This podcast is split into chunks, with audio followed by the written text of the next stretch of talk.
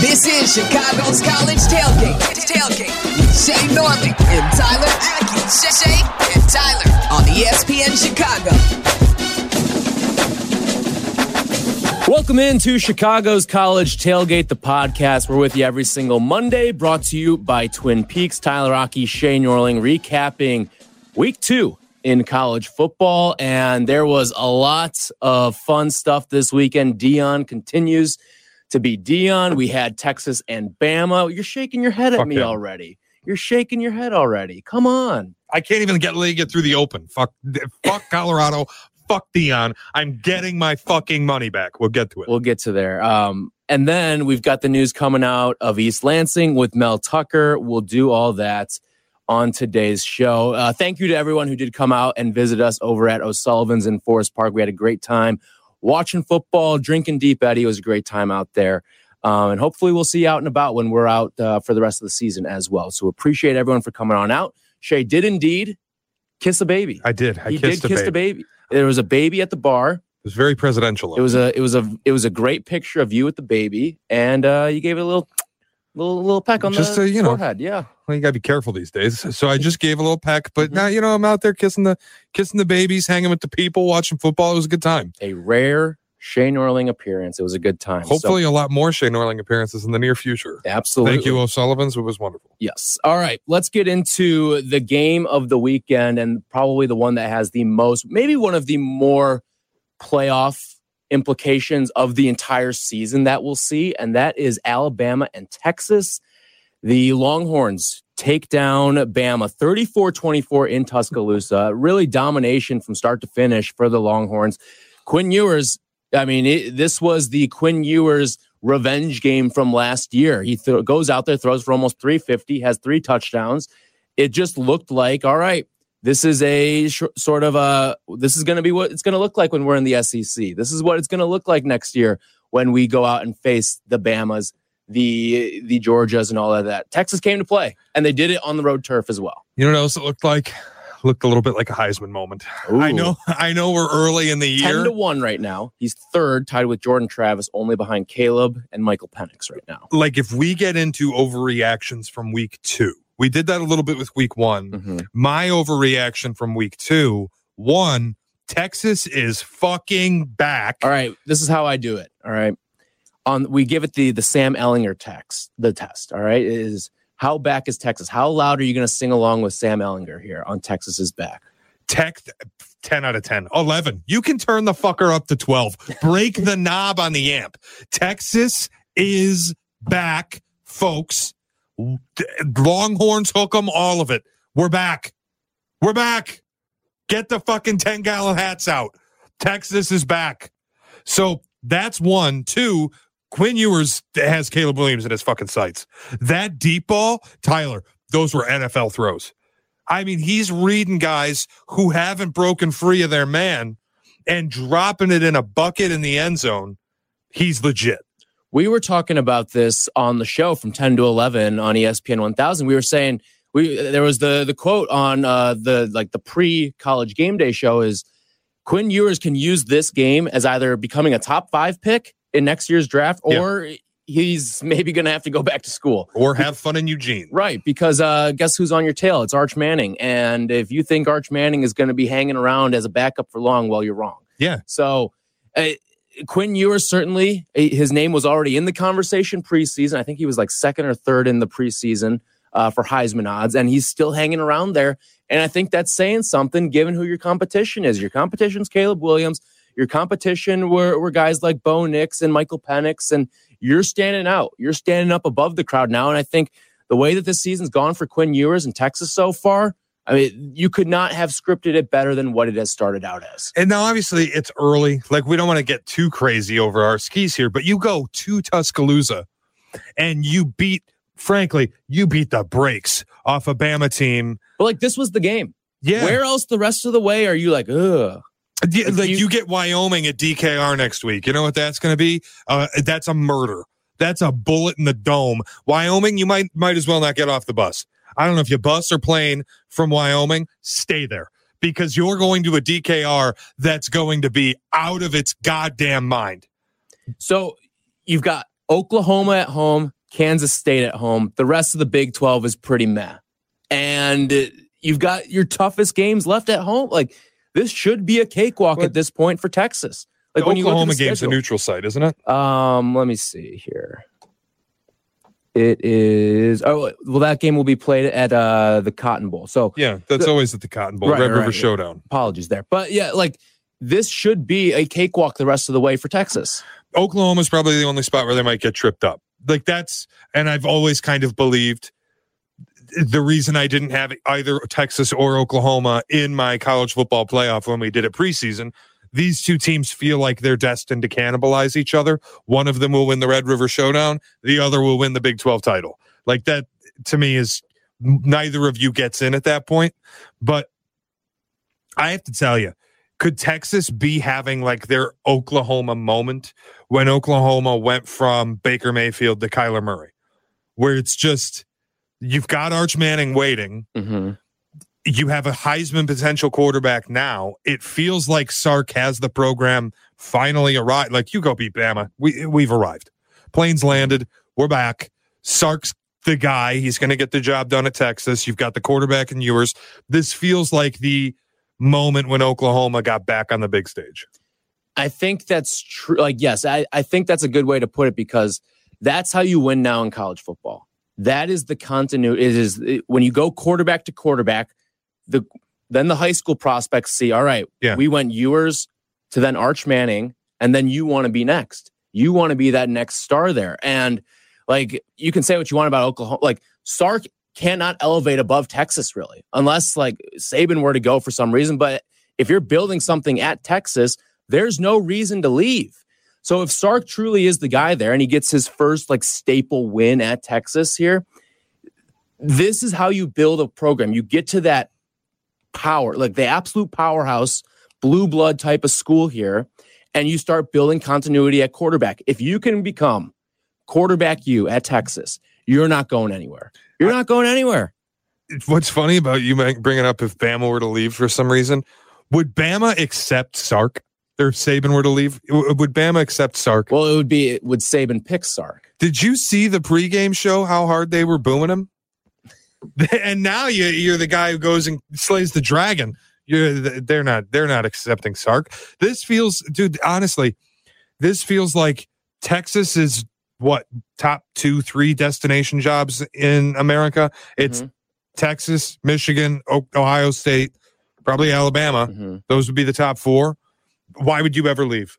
If, USC, I'll throw in there too. but- if the rest of this season, sure, goes the way that like it's starting, and you're going to the SEC. you're Like- going to be God in Austin. You're going to have full autonomy of the program. Like, why would you ever leave? This feels like the beginning of a very maybe long kind of Texas journey. I thought they were back last year. They should have beaten Bama at Darrell K. Royal when Quinn Ewers left the game, got hurt.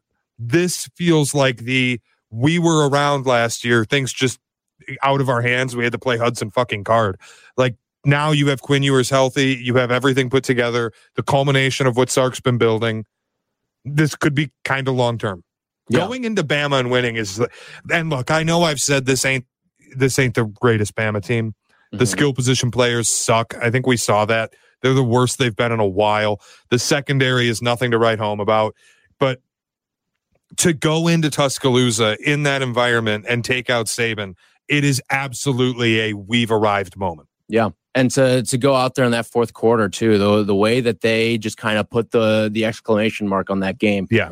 Domination. And it was it was really like it, it feels like a little bit of a changing of the guard here um in college football because it feels like Texas is back, feels like Bama slipping a little bit. And eventually Alabama will get back, but this isn't the year. They, they need to go out and like the skill. I, it's, I think it's kind of similar to what we're seeing at Clemson too. The skill players are not the skill players that we've seen there. There is no Waddle. There is no Henry Ruggs. There is no there. Those guys Yeah. aren't here. There's no Jahmyr Gibbs.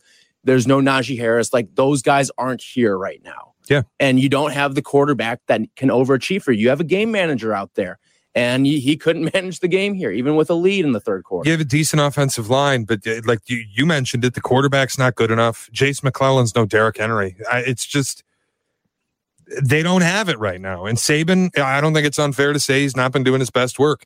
Part of this too, Saban has spent the last three seasons saying, "This is a process. We're rebuilding this team a little bit." When he starts saying that, it might be time we got to listen. I know it used to be, oh, whatever, Saban rebuilding. You're still going to have the Bama prospects. You're still going to be, you know, an 11 and one football team. Well, last year they lost two games. This year they could lose three or four. The, when he's telling you that he's rebuilding, you might want to start to listen. Here's the thing about Saban and NIL is I think the the inception of NIL, it leveled the playing field to a degree. I think in the first three years, you'll start to see – more programs sort of peek their head up, get on a level playing field with schools like Bama and Clemson. And we're seeing it play out here. But then it's the next five years, the sustainability is going to lie with teams like Alabama and, and some of these other power, traditional powers, I think in LSU, because if you kind of pop your head up now and you can't sustain it, well, the NIL money is going to dip and dip and dip. It, it's not an, an overflowing thing. I think it's something that like I think Miami's a perfect example. Miami just flushed cash into all of their sports with NIL. Yeah. And it's good now. You saw Miami basketball up. Miami football is is rising back up.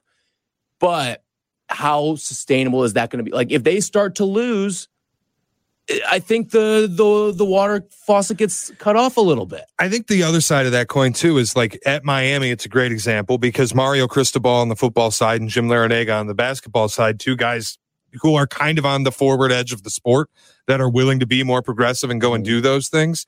Like at Alabama, and you brought up Clemson, Dabo Swinney and Nick Saban didn't sign up for this. Saban wants to coach football. He doesn't want to go fucking fundraise in the middle of the offseason. He's not selling Girl Scout cookies. He wants man. to hop on the Cruton Trail. He wants to go coach football. He doesn't want to be knocking on fucking doors and talking to TV executives and Tuscaloosa and talking to whoever.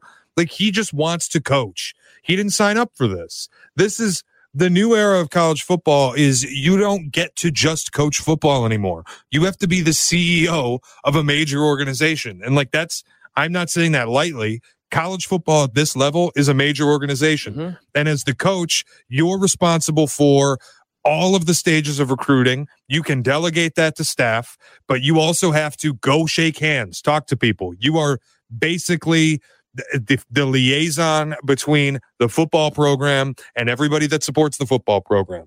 Jim Harbaugh, for as much flack as I give him, has been great about doing that.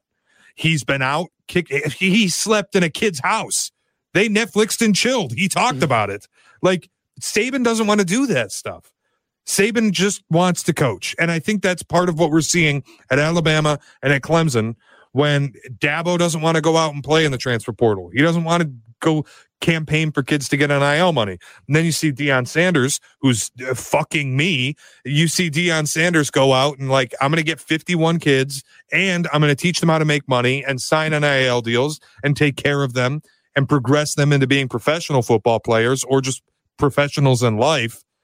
That's the kind of guy now. And I don't think Saban's really equipped for that. And we're seeing it play out on the field. Yeah. I think it's the difference of, caring for the players versus caring for the program. Like Saban and Swinney are, are from the the care for the program, whereas like guys like Deion and, yeah. and Hart, like they are all in on the kids. And it's it's you're you're gonna see a little bit of a ships crossing in the night if if you don't adapt.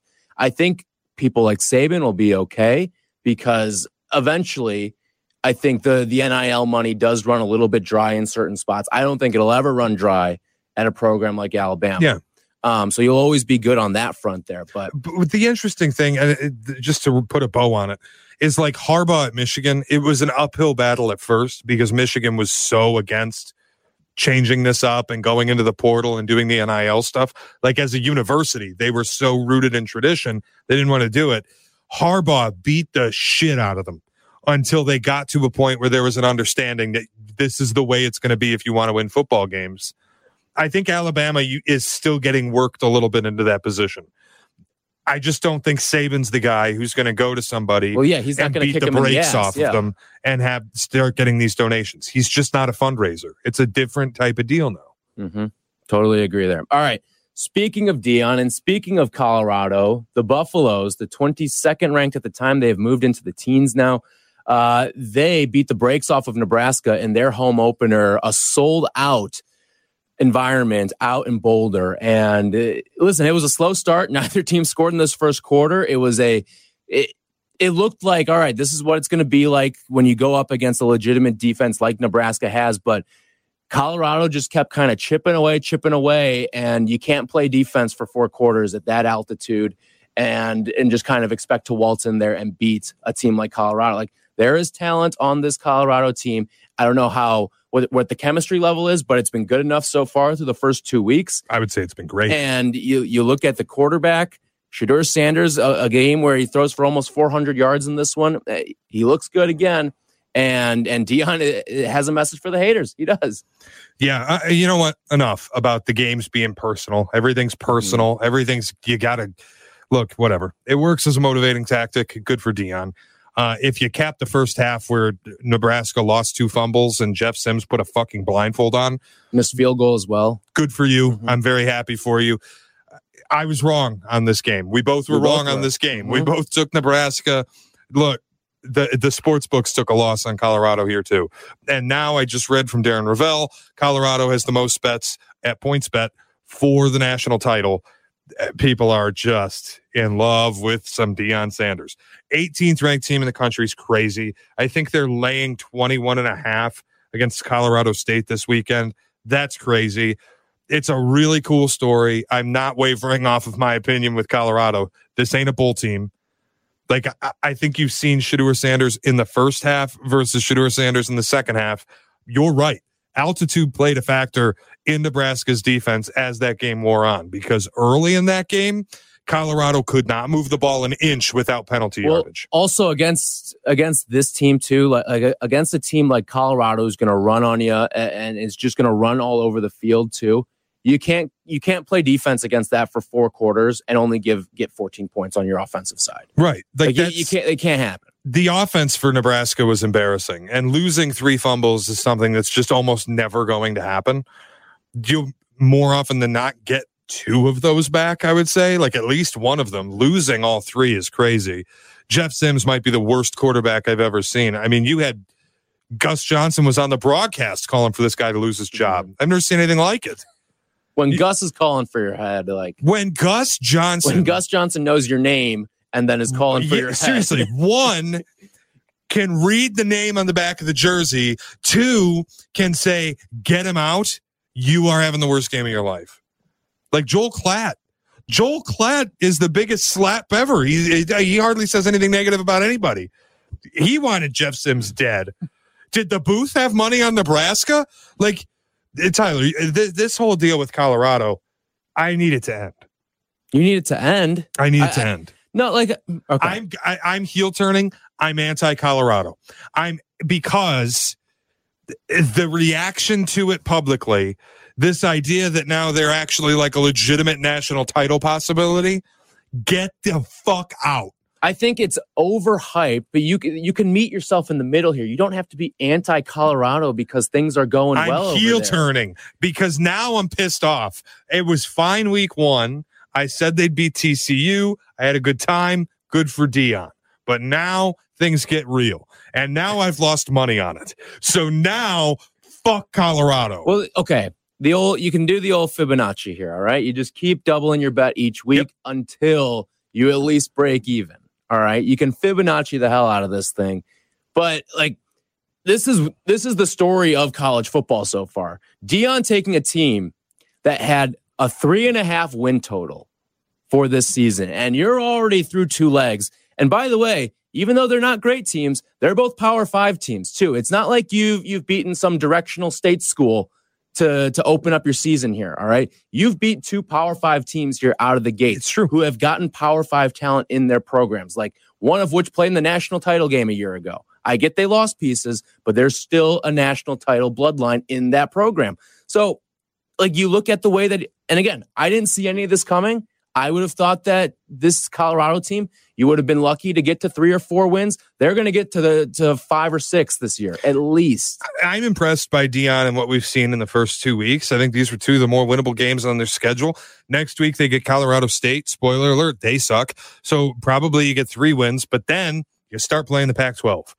And boy, do we have to talk about how good the Pac 12 is. Eight teams in the latest AP poll ranked in the top 24. Eight teams. The only teams not included Stanford and Cal. So I don't know. Like I keep looking at this Colorado team, and I'm not anti Deion. I'm not even really anti Colorado. I just You Travis, just want your money back. Travis Hunter's a great player. Shedeur Sanders, I think we're losing cabin pressure and talking about his hype. People are saying QB one in 2024. Let's pump the brakes a little bit. What did I tell you? Like Sean Lewis, the offensive coordinator at Colorado, is one of the most underrated hires in the entire sport in the offseason. And he's got that offense humming. I just look, man, when you start going up against Oregon and then USC and you got to go to Tempe, it's going to be 110 degrees on the field.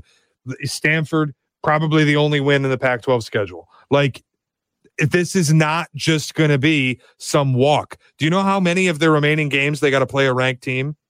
I would guess seven. Yeah, because the Pac 12 is insane. Like, the, to me, the Colorado deal, it's a fun story. But now I'm personally involved because I've lost money on it and I'm going to get my fucking money back. The Buffalo's an extinct animal. We're going to make them fucking extinct. I'm getting my fucking Okay, but then money what, back. what happens when you get your money back? All right, all right. You're gonna you're gonna Fibonacci this thing onto to Colorado State this week. All right, Colorado State loses by 17. You've got your money back. Then what? And then we look at the line when they go to Oregon. And if it's still messed up, we are throttling the Ducks. We- We're going like orbitals ramming speed, Oregon Ducks. I, dude, the Colorado deal, I don't buy it. And it's not, it's not that I don't think Deion's a good coach. It's not that I think they have some Deion's already overachieved. incredible of already overachieved. The fact that there's a little number next to their name at this point in the season, you've overachieved. it's just at some point the football has to happen, right? Like you've got FCS kids on your offensive line. At some point, that's got to matter. It can't all just be the the the five good kids that he brought over. I think it was six kids out of the 51 transfers that were four star or better. It can't just be those six against the world. Fuck it, double middle fingers. We're beating everybody. At some point, the football's going to come into play. I just don't buy it with Colorado. I I'm not. It's fun listen, early. yeah, I just it's- don't buy it. It's fun. I if you if let's say and I don't think either of us believes this, but if Deion were to stay at this program for three to five years, they will be in a college football playoff because of his ability to go out and get kids that can come in here and play. Like what did we talk about on Saturday? We did talk about about the potential for Deion Sanders if he overachieves a little bit in year one and a job of a certain caliber were to open up. Could Deion Sanders leave Colorado? Did we have that conversation? yeah, like could a four or five win Colorado team be enough to catapult? Like you don't Power Five conference coach, you don't go to a new job after four or five wins at a program. But Deion could be the rare exception to that.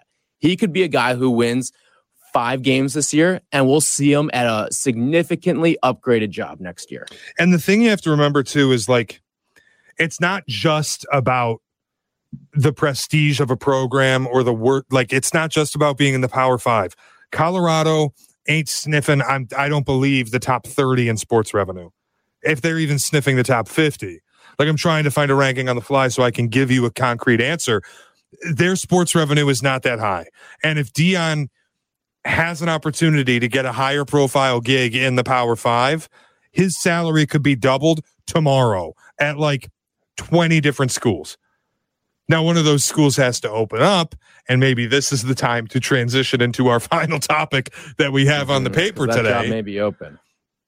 But yeah, like if this Colorado thing is fun early. I just I don't buy that it's going to be long term. I don't buy that Deion's going to be there long term. I think this was always a stepping stone from Jackson State, from FCS, HBCU stuff to I'm going to move forward and go to the Power Five, go to FBS, prove that my stuff can work.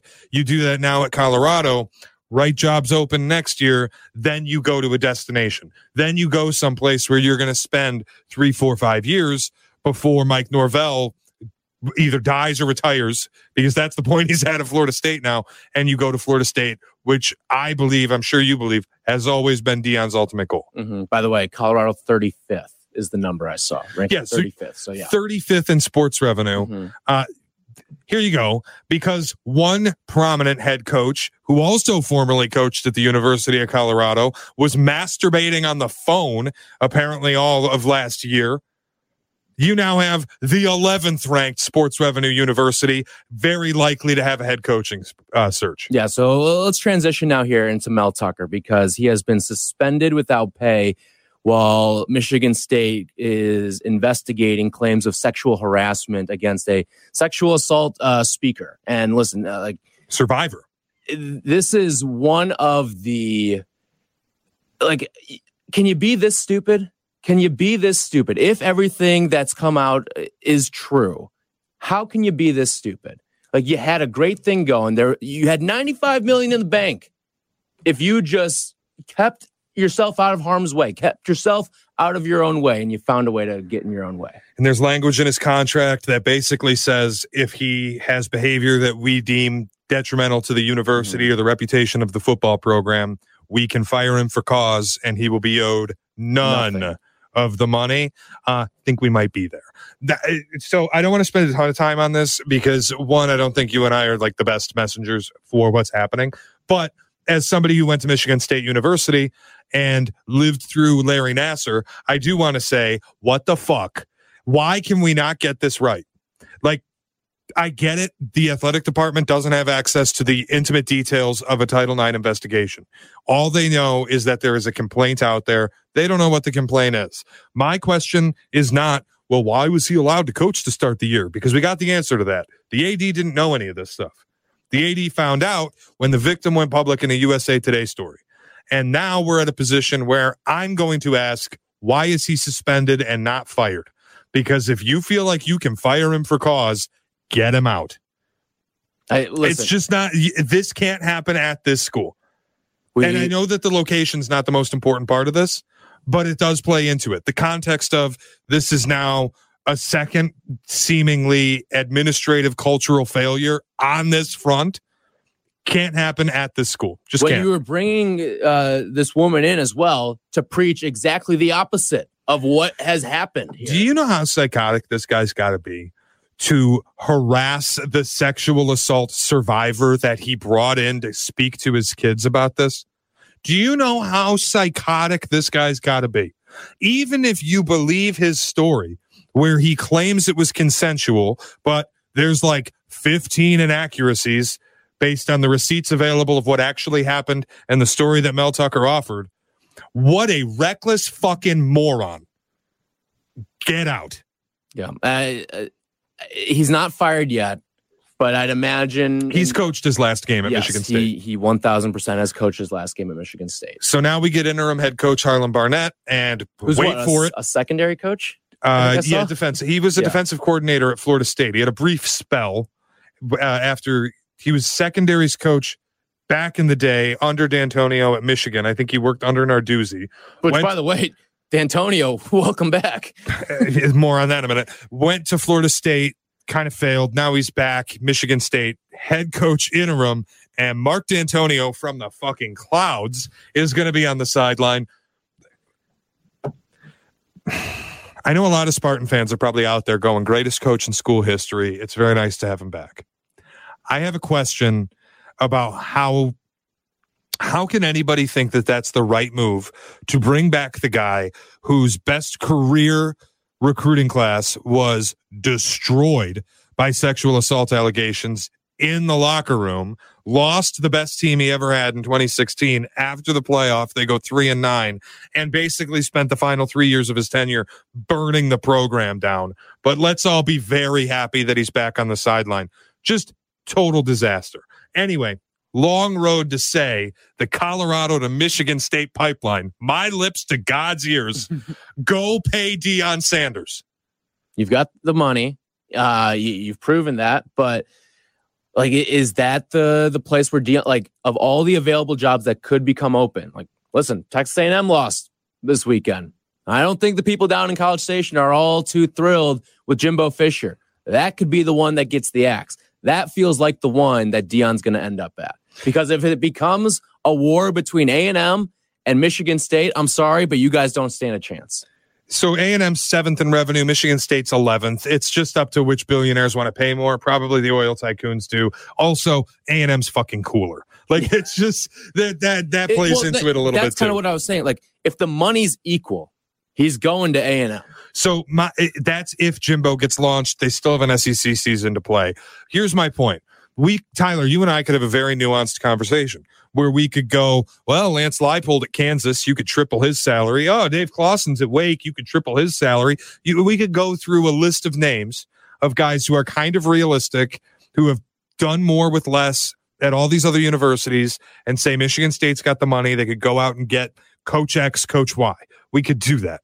Or we could have a little bit of fun, dream, go, you can trounce whatever salary Deion's getting at Colorado. You could double it tomorrow.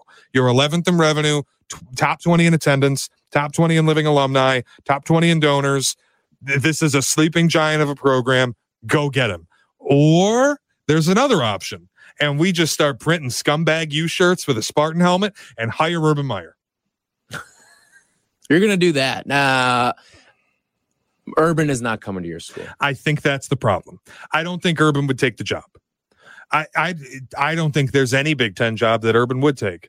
I like Urban. You'd probably to go to Michigan State. You'd probably have to pay triple what he would take to go anywhere else. And it feels like he wants to go to USC, Mhm. and I don't think he would ever that- go to an Ohio State rival. So Urban's probably off the table. But let mm-hmm. me dream big. I don't want to talk about Dave Clawson or Lance Leipold. I want to have fun. Well, I don't. I don't think you're going to get to have fun because I don't think either of your your dreams, your far fetched dreams that you've mapped out, The point are is, going to happen. Michigan State has the resources. If there's a world where you can get into a bidding war and Deion makes his way out of Colorado, there's no reason they should not be involved. That's the that that's the point. I just like if the money's equal. Like I'm sorry, like Michigan State doesn't have the cool appeal. It doesn't. It doesn't have the same cool appeal, especially in football spheres. Like it doesn't. It's not it there. could Why could it? because the Nike brand, they're aligned with the right the people. Nike brand. Half the schools in the nation have the Nike brand. Yeah, but most of them don't use it well. Like Michigan State, What those piss poor like lime green jerseys those that you are rolled awful. out? Those are That- awful. That's the Nike brand Those that you're, you're going to say is so cool. No, but I think like Oregon didn't used to be cool, but you kind of have the counterculture aspect of it where you're this third team in your conference. You can have people come in, you have the money, the resources, the allegiances corporately where you can like build stuff. I But I don't think the the Nike stuff works as much anymore The- unless you have NIL tied to it. It doesn't matter anymore. the one advantage I think you have is Deion doesn't need a place that's already cool because Deion's cool. yeah, I mean he's at Colorado. Like Deion went to Jackson State, made Mhm. Jackson State cool. He's now at Colorado, a, maybe the least cool school I could possibly think of, and he's made Colorado cool. I feel like Michigan State's kind of cool. It's you know, it's got that counterculture, edgy vibe to it. Here's the other thing. This is just personal. Deion versus Jim Harbaugh would be the nation's rivalry.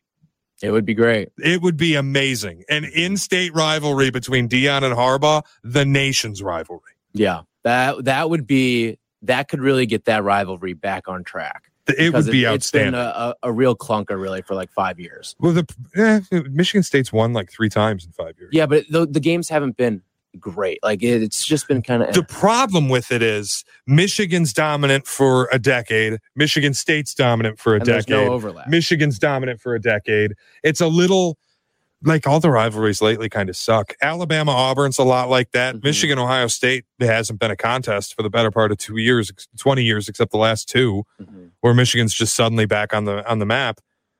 Like, what is the best rivalry right now? What's the most entertaining? Is it Texas Oklahoma? Those games are usually good. they're high scoring. They're fun. Bedlam, Bedlam's typically pretty good.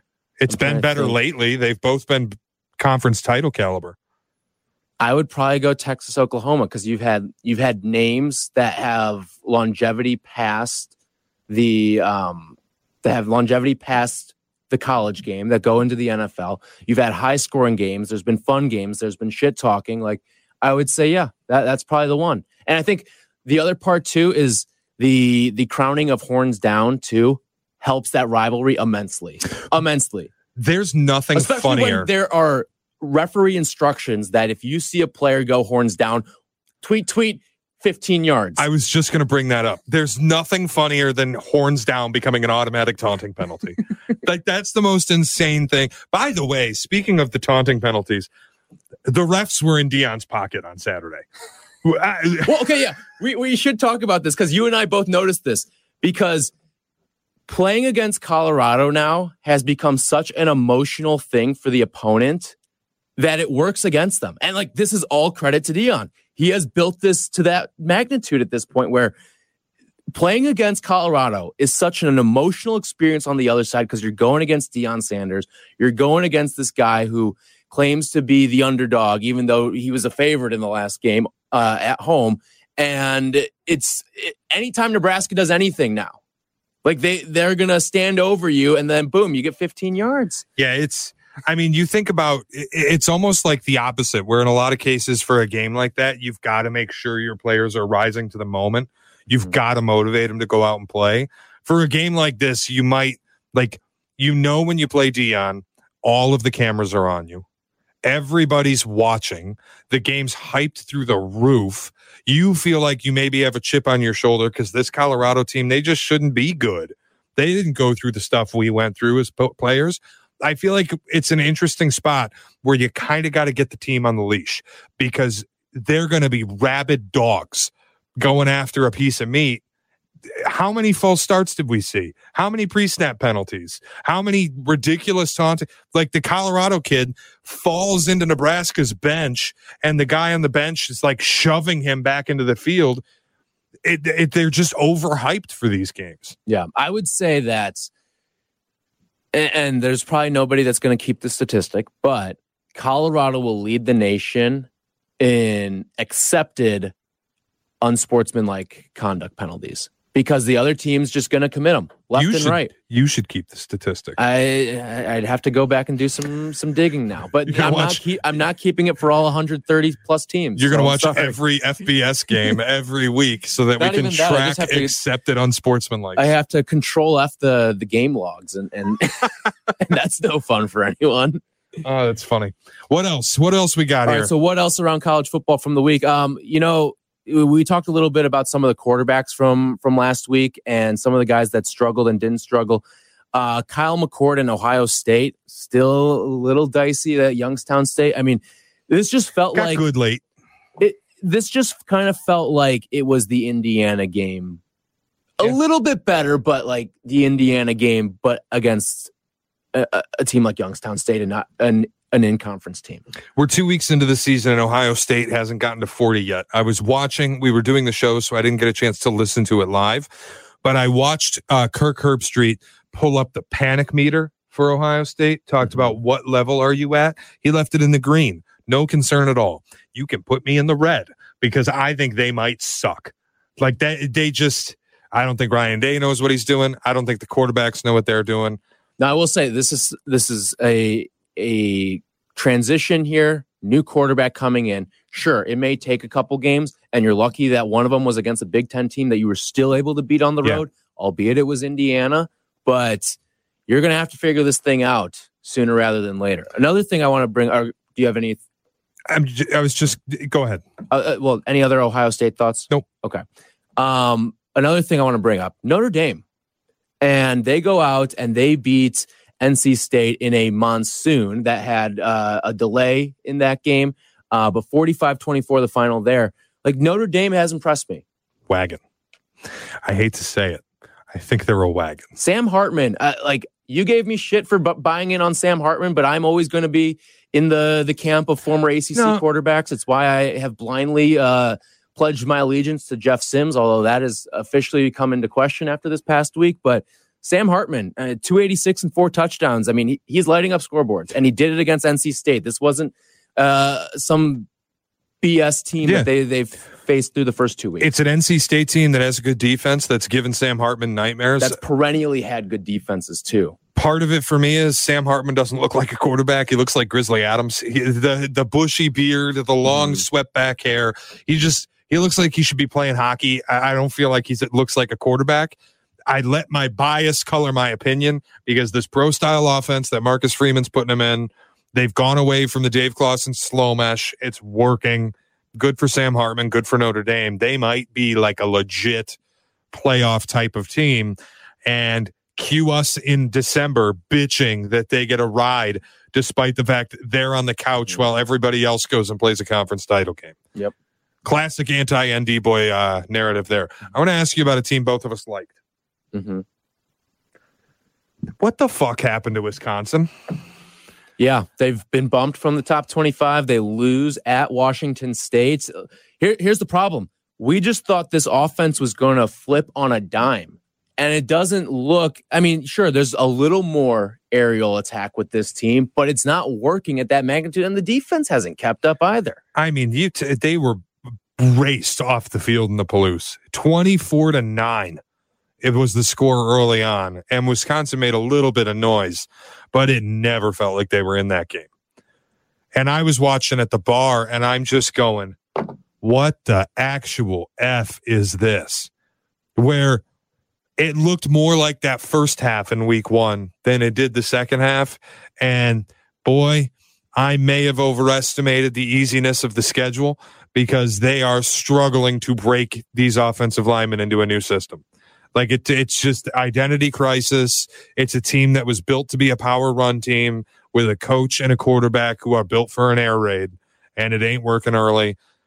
They got to get right. They're lucky that that was a non conference loss. They will be fine long term, but for the immediate For this season, for this I think they're in trouble. Yes, they, they. You may see them be a team that bounces back and forth in and out of the polls, like we've already seen, and that just might be the narrative of who they are moving. Huh, they're the new Iowa. Listen, I don't think either one of us were picking them to be a playoff team No, for this not. season, but we thought that I think they entered the season ranked 19th, if I remember correctly. I I think that's that that's a team that we thought would overachieve their 19th preseason ranking and be like in the 12 to 15 range in the final playoff rankings. Yeah, the loss is non-conference. Like it's not. It's one of the few losses in college football where your season doesn't end because they can still go out and win the Big Ten West. They can take care of business. Luckily, the other Big Ten offenses look dire, so everything's still in front of them. It just, boy, did that set off some alarms for me over the weekend. hmm Uh, one other game that I want to mention too, um, and we kind of alluded to it earlier, but Miami taking down Texas A&M. Miami looks like a legitimate program. Tyler Van Dyke, who I know you hate, but he went out and balled out. He threw for five touchdowns, three about three seventy five as well. Like this Miami team's got a little juice to it. And now's when we find out how long the Jimbo Fisher leash is Mhm. because if they don't go, if they don't run the table in the SEC, like how many games do they have to win for the A and M boosters to say, you know what, you can stick around another year? It's been nothing but failure. I we'll see. Um, Miami impressive. I, I always struggle a little bit when you have to go to Hard Rock because the heat is Yes. so intense. Mhm. And uh, look, you're A and M. You got to be used to the heat. You're playing College Station. Like it's not. You're not totally out of your element, but it is a different beast. You got to go to Miami. One, you got to keep all these kids who are making NIL money reined in on a Friday night in Miami. Two, you got to deal with the heat on the field at Hard Rock. So I always wonder a little bit how much you can take from having that home field advantage. We'll see how it plays out for for A and M. For Miami, it's an impressive win. It's a big win. Mario Cristobal building a program Mhm. might finally be uh, really working for them this year. Yep. The Miami bumped up to 22nd in the latest polls. Uh, real quick, uh, before we get out of here, we talked a little bit about the Pac 12 and having eight teams in the top 24 right now. Um, this looks like it's going to be the most fun conference in Yep. college football. What a we swan said song! that leading into it too, because we talked about the quarterbacks when we were previewing all of the the different conferences. This is the it's this and the ACC that are the quarterback conferences, and it looks like the Pac-12 with the arrival of DJU has kind of elevated over the ACC. and shout out Wazoo. The Palouse is back. Mhm. Like I, just, I always one of my favorite brands in college football is Washington State. You're in the Palouse. I love the the atmosphere up there. It's a place I desperately want to go see a game. Love when Washington State gets a win like they did over Wisconsin. That's awesome. This Pac-12, I keep seeing people say it. It makes me sad it's going away because this is like a bittersweet reminder of how great the Pac-12 was at its best. and it sucks that we're never going to see it again. But at least we're going to get this awesome swan song. Shout out Texas Tech. Fuck you. Should have covered against Oregon. Uh, did not because of a pick six with 50 seconds left. Thank you very much. All right, where would you go with your Pac-12 champion right now? Because there, I think there's, there's USC, there's Washington, there's Oregon, there's Utah. Are you throwing Oregon State in that conversation now? Sure. I think those four or five teams are in the conversation, but I still think it's USC. Uh, Washington is the only one that really truly scares me because boy, do they look good. Yeah, and Michael Penix has looked fantastic. He's now second in Heisman odds. Yeah, uh, And he might be first after he throws for 600 yards in East Lansing this weekend. that'll be yeah, that'll be, and he's back in he's back in his old Big Ten roots. You talk about good timing to take that team on. Yeah. And, and that was a game that you pointed out preseason, like, oh, this could be the one that sort of gives them a little bit of difficulty. But even if it was going to give them difficulty, everything all of a sudden got easier. It now. does it and like it kind of sucks because that's the way I would have previewed this game. No matter what the Big Ten team is, Pac 12, West going east, it's never been easy. These games always end up being rock fights. Typically, you see whatever the Big Ten team is come out on top in that trip, west to east. This time, uh, look, last I looked, Washington was a 13 and a half point favorite Uh, you could probably bet it out to 20. This is going to be a disaster. I can't imagine anybody in that Michigan State locker room even wants to play the game. Yeah. It's gonna be a it's gonna be an interesting next couple of what, eight, nine weeks for for your team. We'll see. Whatever. I- Who cares? Nobody cares about them anymore. The big stories today, and we can stop talking about them. The Pac 12 is what is interesting to me. Yes. I'm so excited to watch this swan song. Because uh, when do uh, like the legit uh, games start happening for the pack? Like they've already had some conference games like Stanford Uh, two USC. weeks. So this next weekend will be the last, I think, like official non conference. And then you start getting to You the get- meat. yes. We get Oregon, Colorado. We get Colorado, USC. Mhm. Uh, I think USC, Utah UCLA, gets mixed in there. in two weeks. Um, I'm trying to look through any other good ones in the Pac-12, but yeah, that like it, it's it's all happening. We're starting to get into the meat of like the great games in college football. Actually, a a really strong Friday slate, if I'm looking at this correctly here, coming up soon. So, all right, Um, anything else before we get out of here?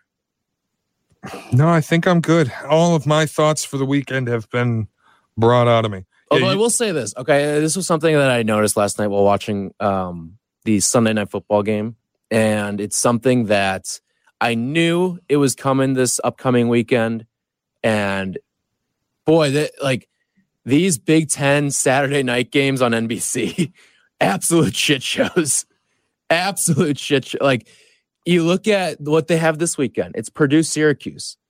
yeah, what, what needle is that moving? That's a. By the way, how is Purdue Syracuse on on NBC? Like, keep in mind these schedules got put out before Mel Tucker d- uh, news was out. Mhm. How does P- Syracuse Purdue end up on NBC and Michigan State Washington's on the cock? Can can somebody explain that to me? What executive said put two brands on our streaming platform exclusively and get Purdue and Syracuse on NBC? It's the TV execs. That's real genius level work there. Let's get two schools that have like in the past decade been top 15-ish football programs in Washington and Michigan State. Throw them on the cock so we can get Purdue and Syracuse. I don't understand like any of the shuffle for this week because like Penn State and, and Illinois is your big noon, or Like, wouldn't you rather have Michigan State, Washington as your your big noon? Yeah, but NBC's got the Michigan State Washington game. So flip it around. Like th- these games are all drafted for, right? Yep. Like I, I don't understand how how that all got fumbled. But Which again, if you if you're NBC and you're drafting Michigan State and Washington, how do you then put it on your exclusive streaming platform that people got to pay six bucks a month to watch? you gotta you gotta sell subscriptions. That's how. Yeah, I guess because that's why Michigan was on it. Like this is this is going to be the Notre torturous. Dame's on it this week too. This is going to be the torturous aspect of the Peacock deal. Is they're not going to put the dog shit on Peacock. They're going to put the good games on it because they mm-hmm. want you watching. Well, wait till Apple TV gets involved with this stuff too. Like you're gonna need every single subscription service at some point. Why can't we just go back to cable? It was so fun. It was so easy. It was just easy. scroll. I will say YouTube TV does an amazing job with all this. The multi-view and all that stuff. Like I'm, I, I love it. It's the best. You sit down, they can give you pretty much any single combination of games you want. It's it's the best. They should sponsor the show. Yeah. Buy in YouTube TV. We love you. All right, that's going to do it for us here on Chicago's College Tailgate, wrapping up everything from week two in the college football world. We will be back with you on ESPN 1000, 10 to 11 a.m. this upcoming week. So, looking forward to chatting with you all then. This episode has been brought to you by Twin Peaks. We'll talk to you Saturday.